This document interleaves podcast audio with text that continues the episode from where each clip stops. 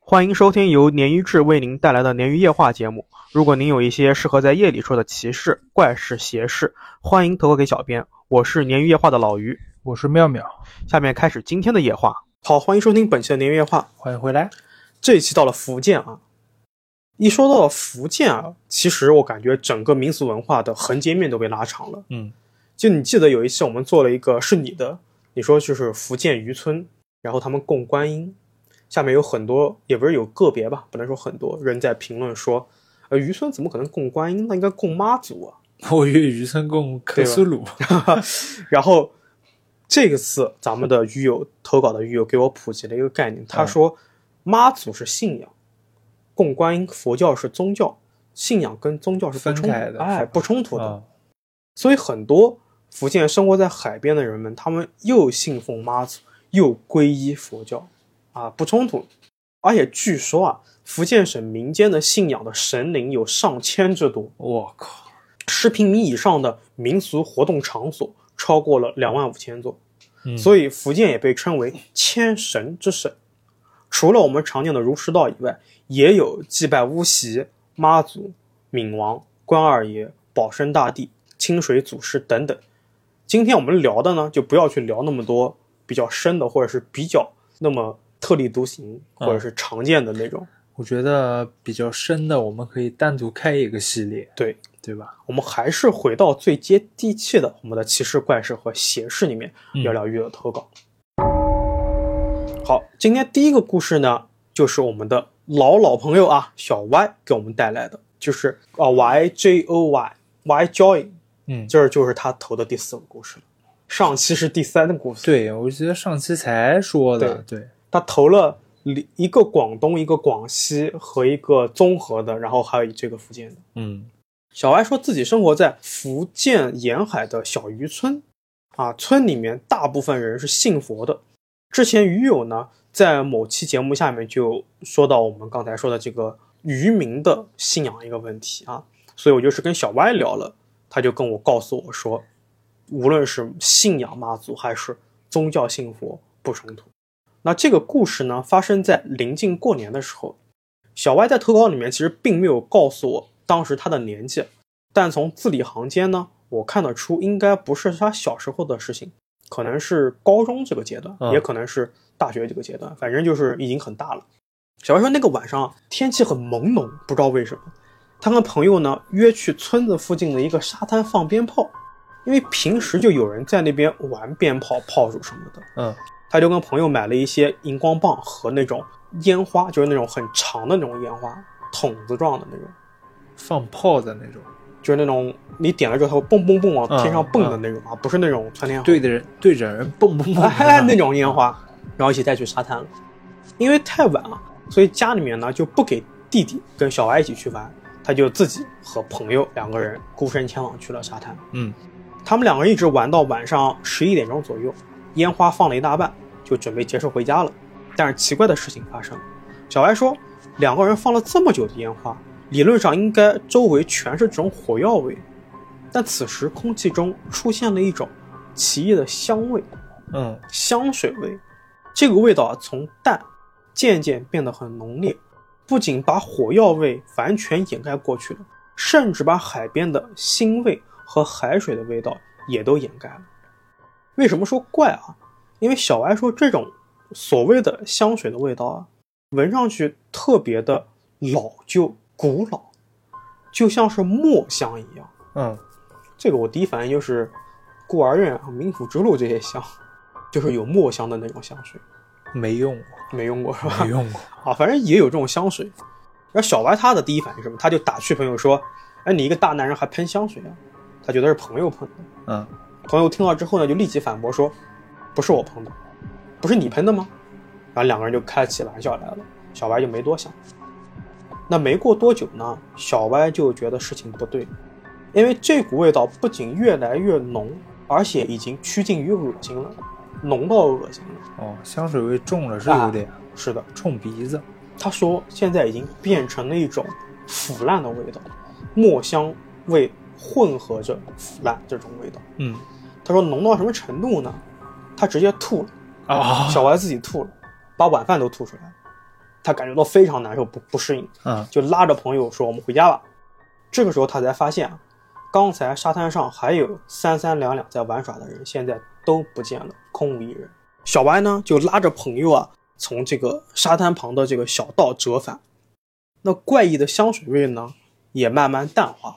他们走到这边的时候就淡化了，嗯，小白就感觉有点饿，因为毕竟刚才全吐了嘛，啊， 我靠，啊，就这反应真快啊！就决定跟朋友去吃一顿夜宵，再回去睡觉。哦，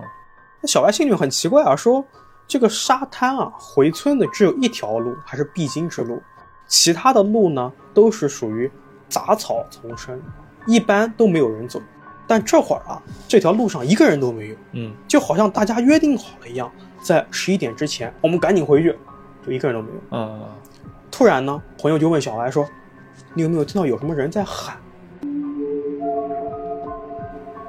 小白摇摇头说没有，但朋友坚持说自己听到了类似于呼救声的呐喊，而且还是个女人的声音。小白就打趣说：“你是不是单身太久了，出现幻觉了？”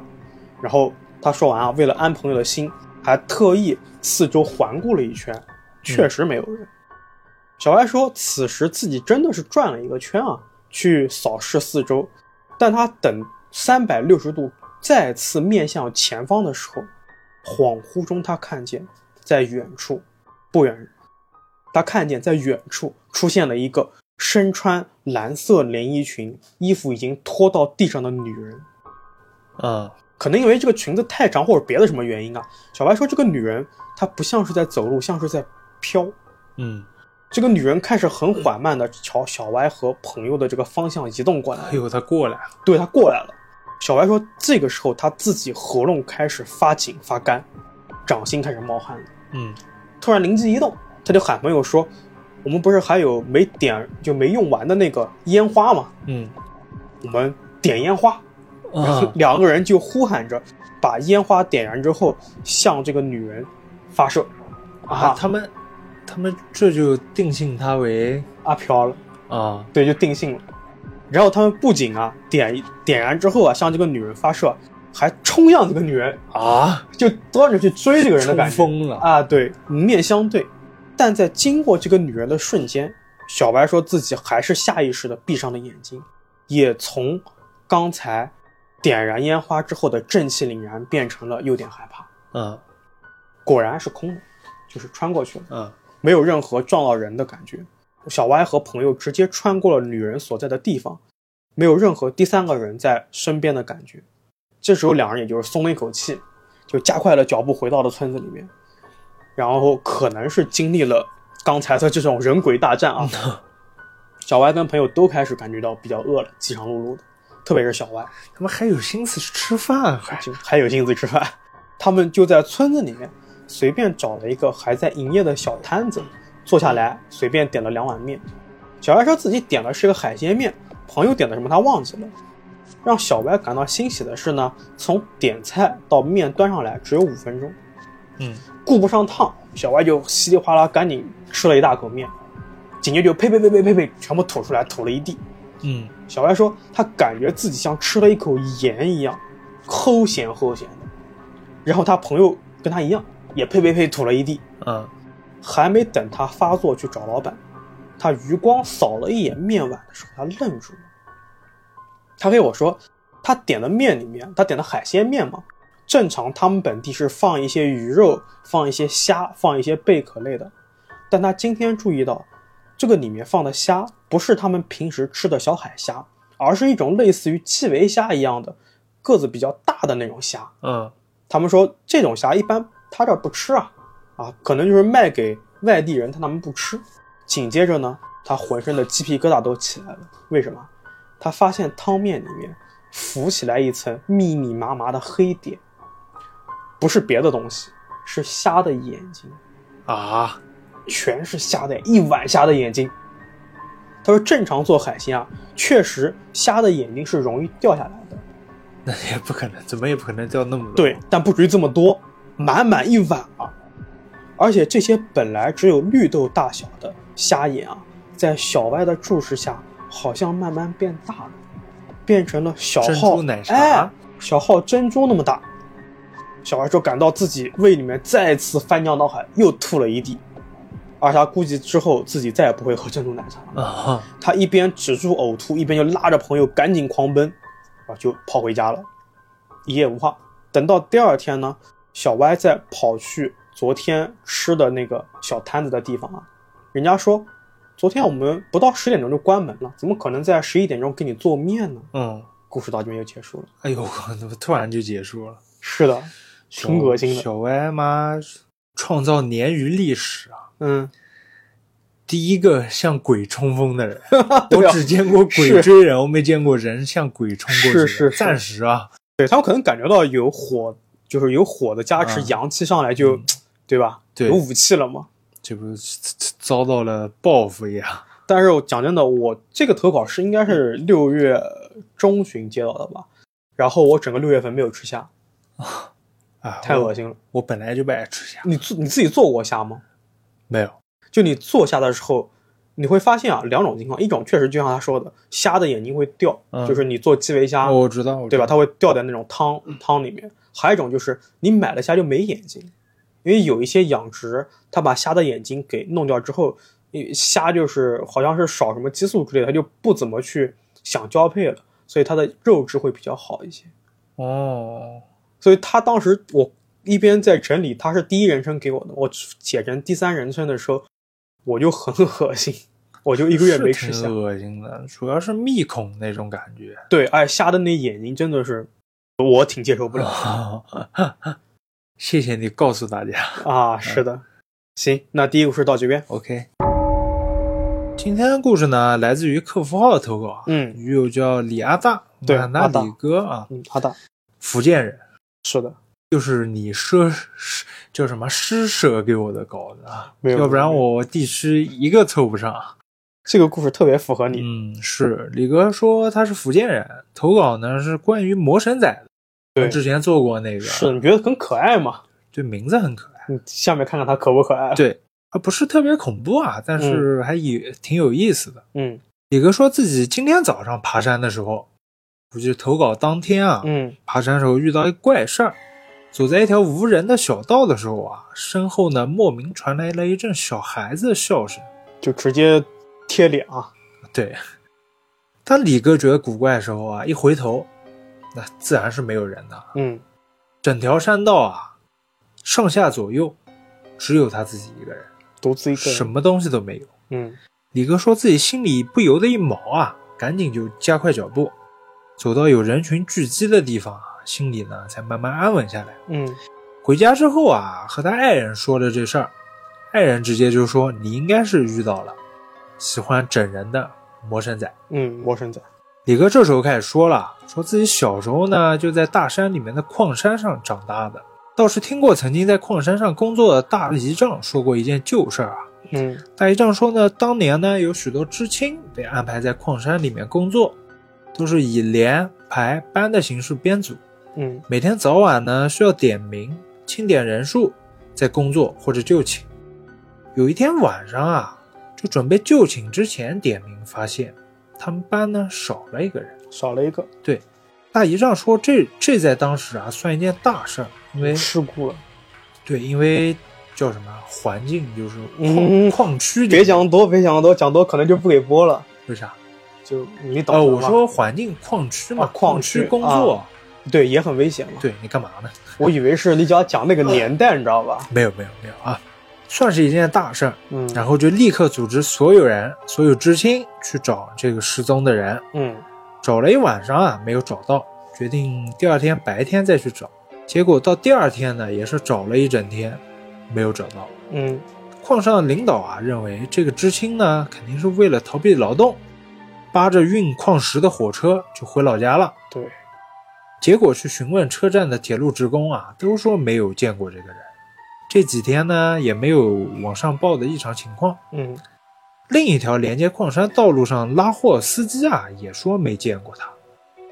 这时候啊，连队里面一个知青说，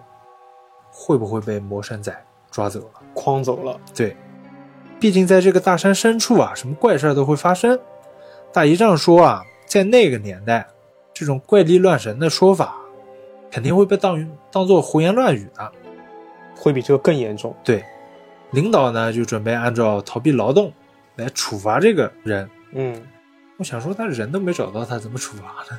不，那个年代，等会儿录完音我跟你讲啊，我给你普及一下那个年代。好 好好，嗯到第二天晚上啊，他们班人呢觉得就是领导做的这个决定啊，有点叫什么不服民心，嗯，所以决定按照那个说魔神仔这个理论的人的方法对，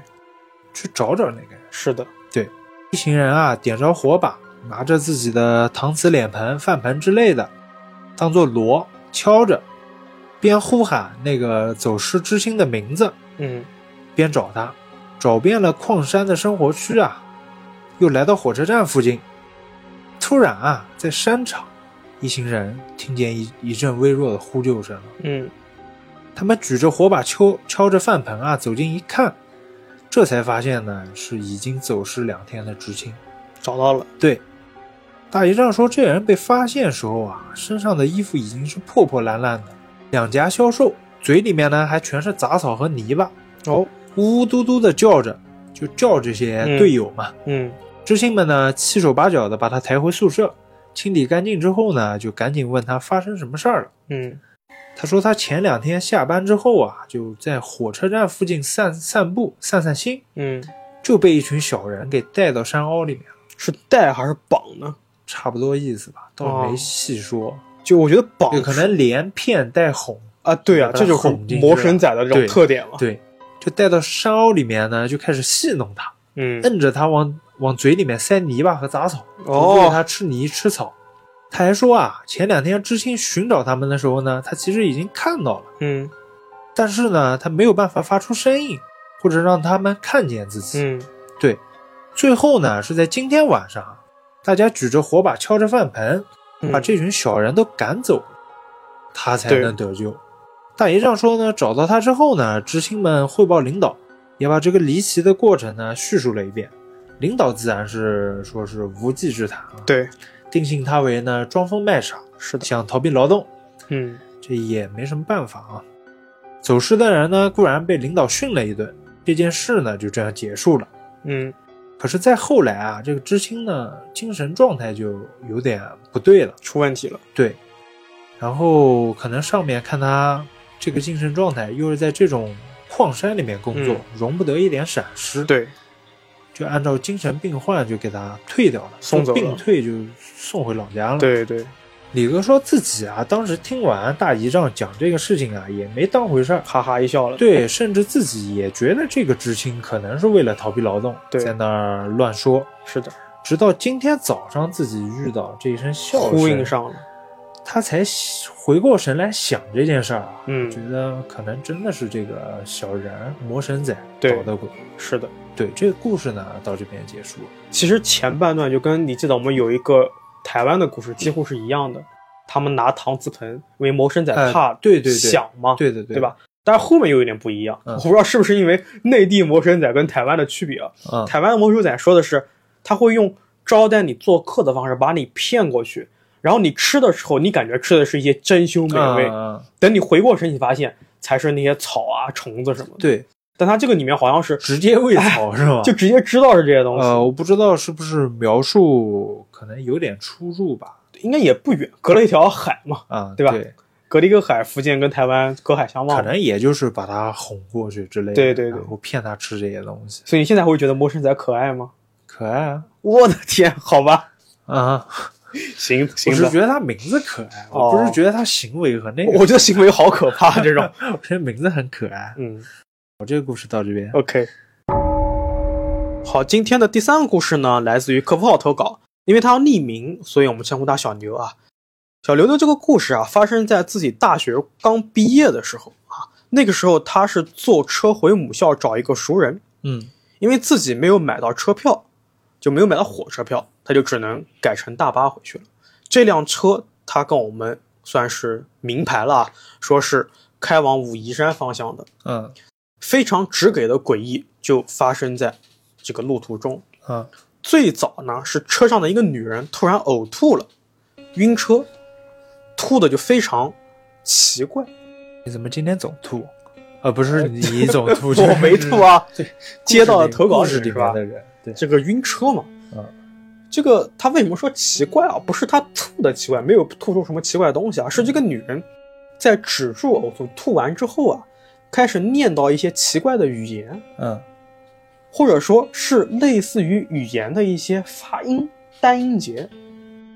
因为这个女人她的位置和小刘不远，所以小刘正好全程都能看得很仔细。他看这个女人一开始是很神经质的在喃喃自语，然后开始大声说话，说到一半声音戛然而止，开始大笑，嗯就很神经质。小刘说，这种笑是那种几乎陷入了癫狂的狂笑，那笑声还没有平息，这个女人突然脸色一变，开始破口大骂。嗯整个过程，小刘是一句都听不懂，无论是骂人还是之前在念叨，总之给人一种非常歇斯底里，而且很怪异的感觉。嗯那因为这个女人无论是说话还是骂人啊，她发出的这种，只能说发出的这种声音，它不是任何一种方言或者是语言。那这个时候呢，车程已经过半了，小刘后面，就是小刘后面座位的一个另外一个女的，嗯就突然大叫起来，说我要下车。那司机没有办法，就给她在前面的加油站停了车。这个女人连头都没回的就下车走掉了，就跑了。就跑了。那不多时呢，大巴车再次启动，那不可能因为一个人就是出出问题嘛，对吧？嗯又要经过一个隧道的时候，那个说怪话的女人还在继续的喋喋不休，但是明显能听的就能听出来的是，她是在重复几句相同的话，嗯虽然听不懂。那汽车继续行驶，刚过了一个涵洞的时候，小刘说，车上的一个小朋友，这个时候啊，就是车上面的人啊，是这么是这么几个人啊，就是一个小朋友，一个五十多岁的老头，一个三十多岁的一个女人，和一个卷发的大妈，以及一个穿着 polo 衫的中年人，可以说是同时间看到了四个人影，嗯或者说四个黑影嗯进入了车内，而且这四个黑影围在那个说话女人的四周。汽车出现了一个明显的顿挫，应该是这个司机发现异常了，但是他需要稳住方向盘和速度。只见这个司机，他这个时候竟然腾出了一只手打电话，短短一分钟不到的通话，这个司机把电话挂掉了。嗯让小刘没想到的是，挂掉电话之后，司机开始突然加速，从之前的六十开到了八十左右的一个速度。他说：“这个就他现在他们行驶这条路啊，虽然是国道，也可能是省道，但是可是在山里面前进，嗯，太快。很危险啊。”那之后的一路呢，就大家都没有说话。那之前还是需要一个多小时的一个车程啊，在四十分钟左右就开完就结束了。但是下面的操作让小刘汗毛炸裂，嗯因为当这辆大巴车到达目的地，正常驶入客运站之后呢，并没有立刻开门让大家都下车，而是来了一个客运站的工作人员，站在车下面对着车里面人大喊说：“你们先不要下车，你们先不要下车，嗯这个时候呢，只见他在外面啊，围着车用一个什么东西画了一个圆，那示意司机让那个举止怪异的女人先下车。那个女人一下车之后啊，刚才在车下画圆的这个人就上车了，嗯拿着一个类似于香炉的器皿，把里面的灰全部撒在车里。小刘说，那个灰看上去要比香灰的颗粒度要大一些，但当这个灰一泼在车上之后，那四个黑影就消失不见了。小刘说，这个过程他看到这个司机啊特别淡定，就感觉不像第一次遇到这种事情了。甚至在那个工作人员撒灰的时候啊，他还端起了茶缸喝了几口茶。嗯然后这个司机就跟他们说：“你们回家找点艾草给自己熏一熏。”然后他自己就下车走掉了，就留着一车的人面面相觑。嗯，故事就结束了。 这他妈总处理这种事情吧，很我熟练啊。对，感觉不是第一次对吧？司机打电话肯定讲又来这东西了，啊，又来这东对西吧？了对？吧？肯定是这个。而且小刘那个时候他在投稿里面，他因为为什么要匿名啊？嗯他说这个车这条线，基本上我现在这么说，大家也能知道是哪辆车。他可能从那地方穿过武夷山到达小刘目的地，就这么一条线。靠，那他大概猜一猜就能猜到，对就像查一下就能查。南，京到丹阳可能就这一条线，这条这条线只有三辆车跑，嗯，你连车都能查到，所以他全部给他逆掉了。可是嗯，可是你刚才讲的，我感觉别人也能查出来。反正这事儿就蛮惊悚的，嗯，就是我要碰到我可能吃不太消。我觉得事情还好，我觉得嗯工作人员嗯还比较厉害啊。让你感觉想不到是吧？就对特别淡定。对，就像每天都见一样。对，就是一开始我是没 get 到他能到后面，就是到那车都已经停稳了，都进站了，那四个黑影还在。嗯，而且我觉得这车人也蛮淡定的，可能没有描述吧，可能吓坏了。也有可能吓愣住了，就嗯整个人都木讷住了。是，是的，是的。那也是一样，还是祝小刘后面能够平安顺遂吧。 OK，好，这个故事到这边。好，第四个故事呢是 B 站的鱼友啊，嗯投稿鱼友呢让我们称他为大地。嗯大地说自己分享的呢是唯一一个自己身边朋友遇到的一个比较恐怖的事情，嗯大概是五六年前啊。C 君呢是大地自己的大学同学，嗯后来也巧啊，两人是在南方的某个大城市，又在同一家公司上班。啊，就很巧了。对，大地说啊，C 君上班大概三四年后啊，交了个女朋友。之后有天上班啊，大地说自己发现 C 君好像已经很多天没有上公司的内部沟通的那个软件了，就什么就钉钉之类有可的能像钉钉，可能是公司自己研发的一个、啊， 自己的。的软件。对，大地以为他放假了，也没在意。大地说自己过了两天啊，又在微信上和 C 君打招呼，嗯说你小子去哪儿浪了？C 君回复啊说撞邪了，在家休我息去。大地自然以为是开玩笑的说啊，嗯，说你想放假也不用这么瞎的理由吧，对对对对吧？结果他的回复呢，大地说十分恐怖。嗯大地说原来故事啊是大概发生在几天前。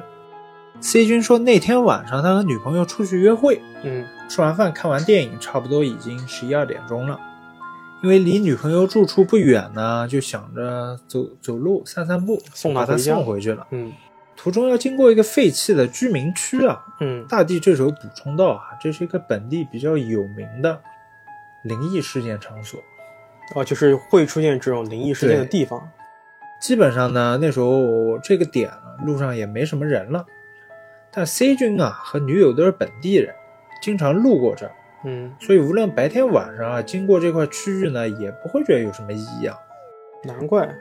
但那天晚上，C 君说走过居民区的时候啊，就觉得好像有人在窥探他俩，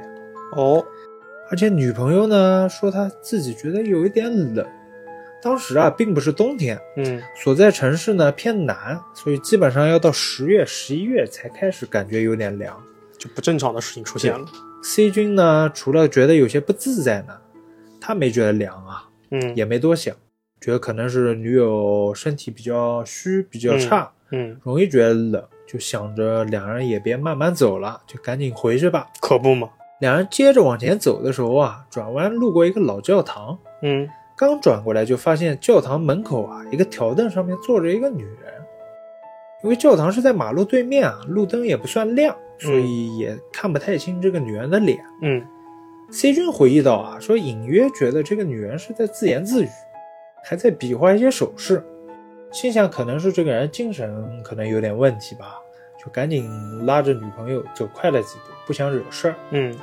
这时候啊，女朋友说自己感觉更冷了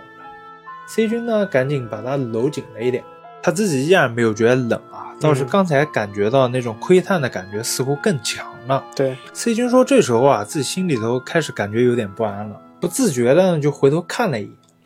发现刚才坐那儿的女人啊，已经站起身了。我还以为消失了呢。一般来说好像都是消失了，对对对，她站起来了，并面朝他们。C 君说，这时候啊，他似乎听到了一些很细碎的一些人声，嗯但依然是听不清在说什么。于是 C 君啊，自然而然就拉起女朋友，打算走再快一点。跑吧，就这样子。，对，女朋友说呢，她听到一些奇怪的声音啊，自己有一点心悸，而且更冷。C 君一边安慰女朋友，一边环顾四周，发现那个女人竟然朝他们走过来，嗯而且走得快得很诡异，似乎步伐频率很高啊，但是步子不大，耳边的人声呢也越来越急促和大声。嗯 C 君说他顾不得太多，就拉起女朋友开始跑了。嗯没跑多远啊，他注意到女朋友脸色呢是越来越难看了，回头的时候发现后面不知道什么时候又多了一个女的，一共两个在朝他们跑。嗯，这时候能看清他们俩脸了，很苍白。就等于说是这个女的，我我是在脑补这个女的分裂出一个女的，你知道吧？没有，那太科学了吧？对啊，有丝分裂了。就她也很可怕啊，富江那种感觉。对，C 君说这时候啊，他已经开始觉得这两个东西大概率不是人了。是的呀， C 君开始没命的拉着女朋友就开始往前跑。嗯 C 君说自己不敢回头看，但是跑了没几步啊，他眼睛余光发现有个身影贴在了女朋友的背后。我去，很诡异的是呢，没什么身影，那个东西的身体啊，好像完全贴上女朋友了，头已经埋到女朋友的头发里面了。所以她冷啊，对，C 君说自己刚想告诉女朋友，发现自己的背后也一凉，感觉一大块冰块贴在背上一样。那些诡异的人声呢，已经传到自己耳边了。嗯不知道是不是因为那个东西贴上来了，嗯他能想象自己背后是什么情形啊？他想喊女朋友，但是发现说不了话了，而且女朋友呢、也很惊恐的看着他和他的背后，嗯应该也说不了话了。C 君说自己呢，感觉越来越累，脚步呢虽然还能继续往前跑啊，但是越来越重。就在自己脑子一片空白往前走的时候啊，终于是跑到了一个大排档的边上，里面呢很多人还在吃宵夜。啊，人多，对 C 君说，那耳边的声音呢立刻就消散了，背后的东西呢似乎也不见了，而且也能开口。C 君连忙招呼女朋友进大排档啊，嗯把刚才事情呢回忆了一下。他女朋友呢，基本和 C 君本人啊看的东西也一样，两人互相又检查了一下，似乎没什么异常呢。除了女朋友的头发上呢，还有股奇怪的消毒水味儿。C 君说他俩商量了一下，准备在大排档休息休息，一直熬到了四点钟，天开始蒙蒙亮了，赶紧就叫了一个网约车，就已经不敢走路了。是的，先送女朋友回家，再回自己家。回家之后呢，C 君就接下来就几天就浑身无力，于是就请了假，就回到开头了。然后哦，就是大帝问他你怎么他把这个故事讲给他听了。对，故事到这边呢就结束了。所以其实他女朋友一开始说冷的时候，就是已经被东西贴上了，我感觉是这样。我觉得他们在椅子上看到的是第一个是 A A 鬼，嗯，然后这时候呢，其实女朋友已经被 B 鬼贴着粘的身后所以避了鬼，你觉得是之前他们经过那个灵异地方，还是？粘上的，可能是一个是啊居民区，一个是教堂区嘛。对，我就觉得为什么它有灵异地方跟教堂连在一起，就让我觉得就是不远嘛，起码嗯，让我觉得很很有点诧异吧。还好吧，南京也有教堂和居民区联系。不是他不是说是啊教堂跟居民区联系很常见，他不是说那个有诡异的那个地方，然后他紧接着就到了教堂去吗？嗯，就证明有诡异的这个地方和教堂是不远的。对啊，那这个教堂没有什么克制力把这个诡异的东西驱走吗？呃，对吧？可能教堂里面的人休息了或者是就跟庙一样，就是这些东西想借着这个啊，有可能，气息能够对往生之类的。有可能，有可能。我第一反应就是为什么教堂附近反倒是治不住这个邪性的东西，还贴上了，还两个，啊，让我那觉得不很经常还恐有怖吸血鬼在教堂里打 架吗？那看来教堂这个对于这种呃东方的这个这些东也西不好说了。控制之有前我限们。不是有挺多案例，其实对，特别老 A 里面，就无国界嘛，其实对对，特别老 A 里面，他通过这个基督和天主的这种力量，解嗯决了很多这是种的，案是件。的。对好，对，这个故事到这边。好的。好，今天的最后一个故事呢，来自于客服号投稿 Executor，我们下面称呼他为小易啊。小易说呢，这个故事大概发生在二零一六年左右。这个故事可以说是一个非常典型的，啊、也不能说典型吧，就是只要一说这个故事，大家都知道它发生在福建。嗯你知道为什么吗？嗯，它里面出现了一个重要的元素，就是福建土楼。哦，你没有去，你没有见过福建土楼？我没见过，我没去就那种过那圆形我的没有去过那一块儿。啊，它原特别有名的一个福建的一嗯个嗯本地建筑。那那个时候呢，小易他们学校组织了一次去福建的游学，那其中一个行程就是参观特别有特色的本地建筑，就是土楼。他们当时去的是永定县的土楼，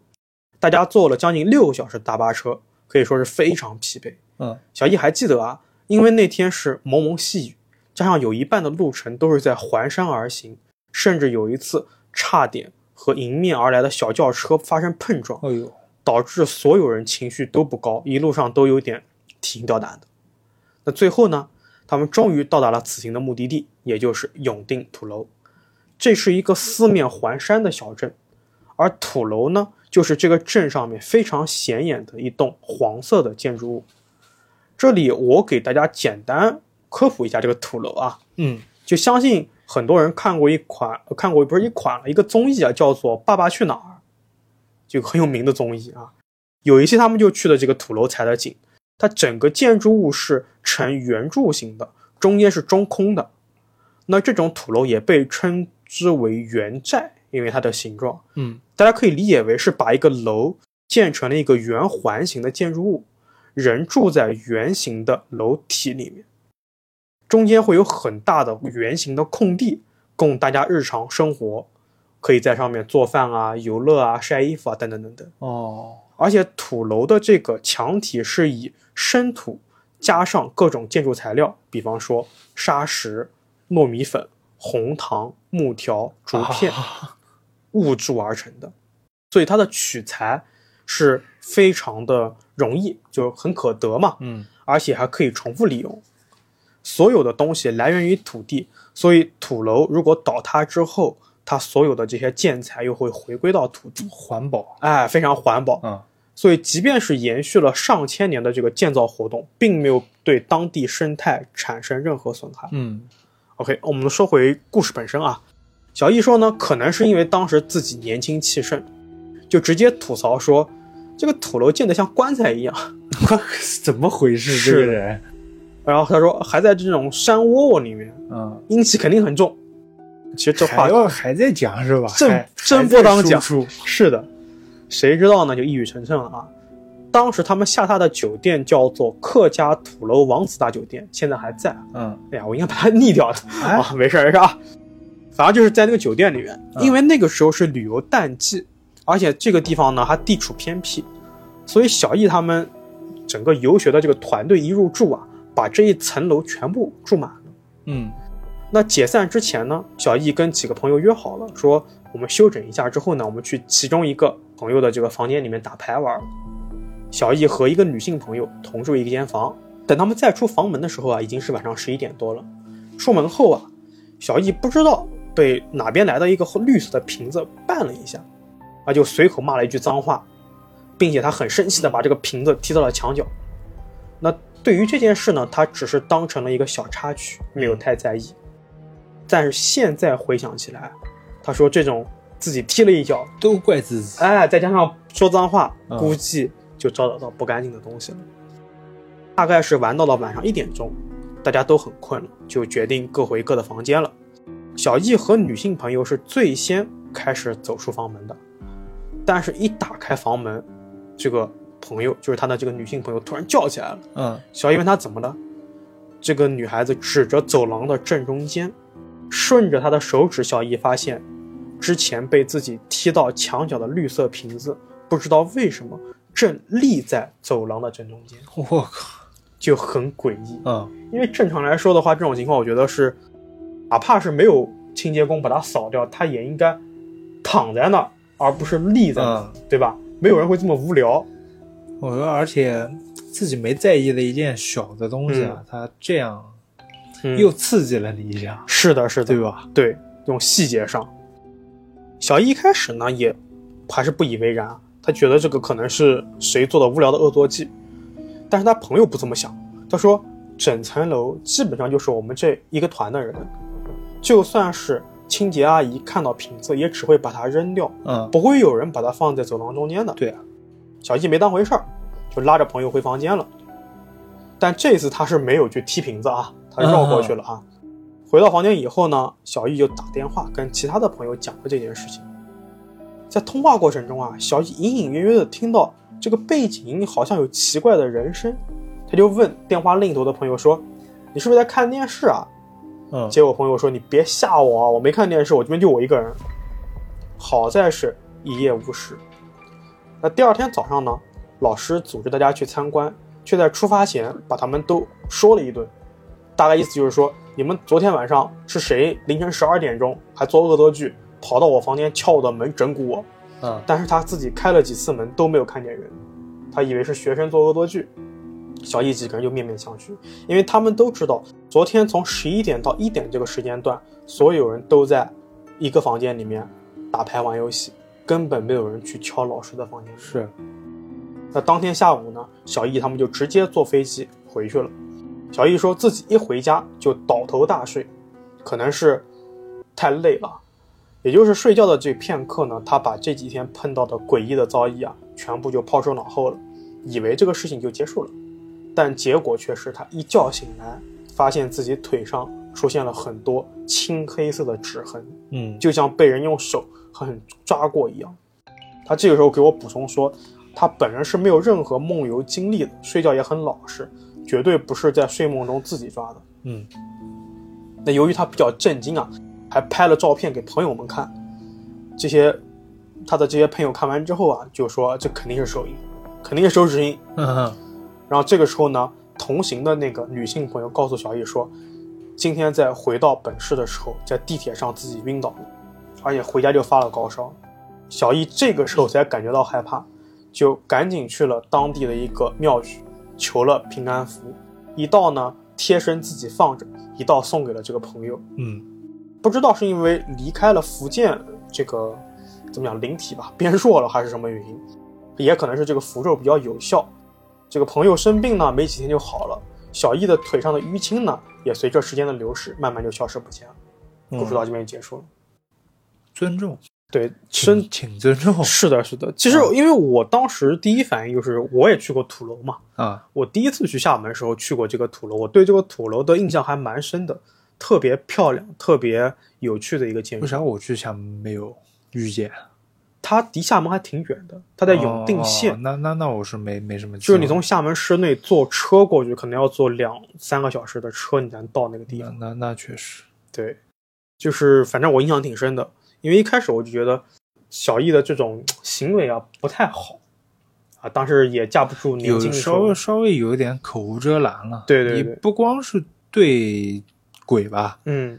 还是对民还是对风俗还对，然后还还是对人，最对好咱们还是保持敬畏，对，跟左阳一样。是的，是的。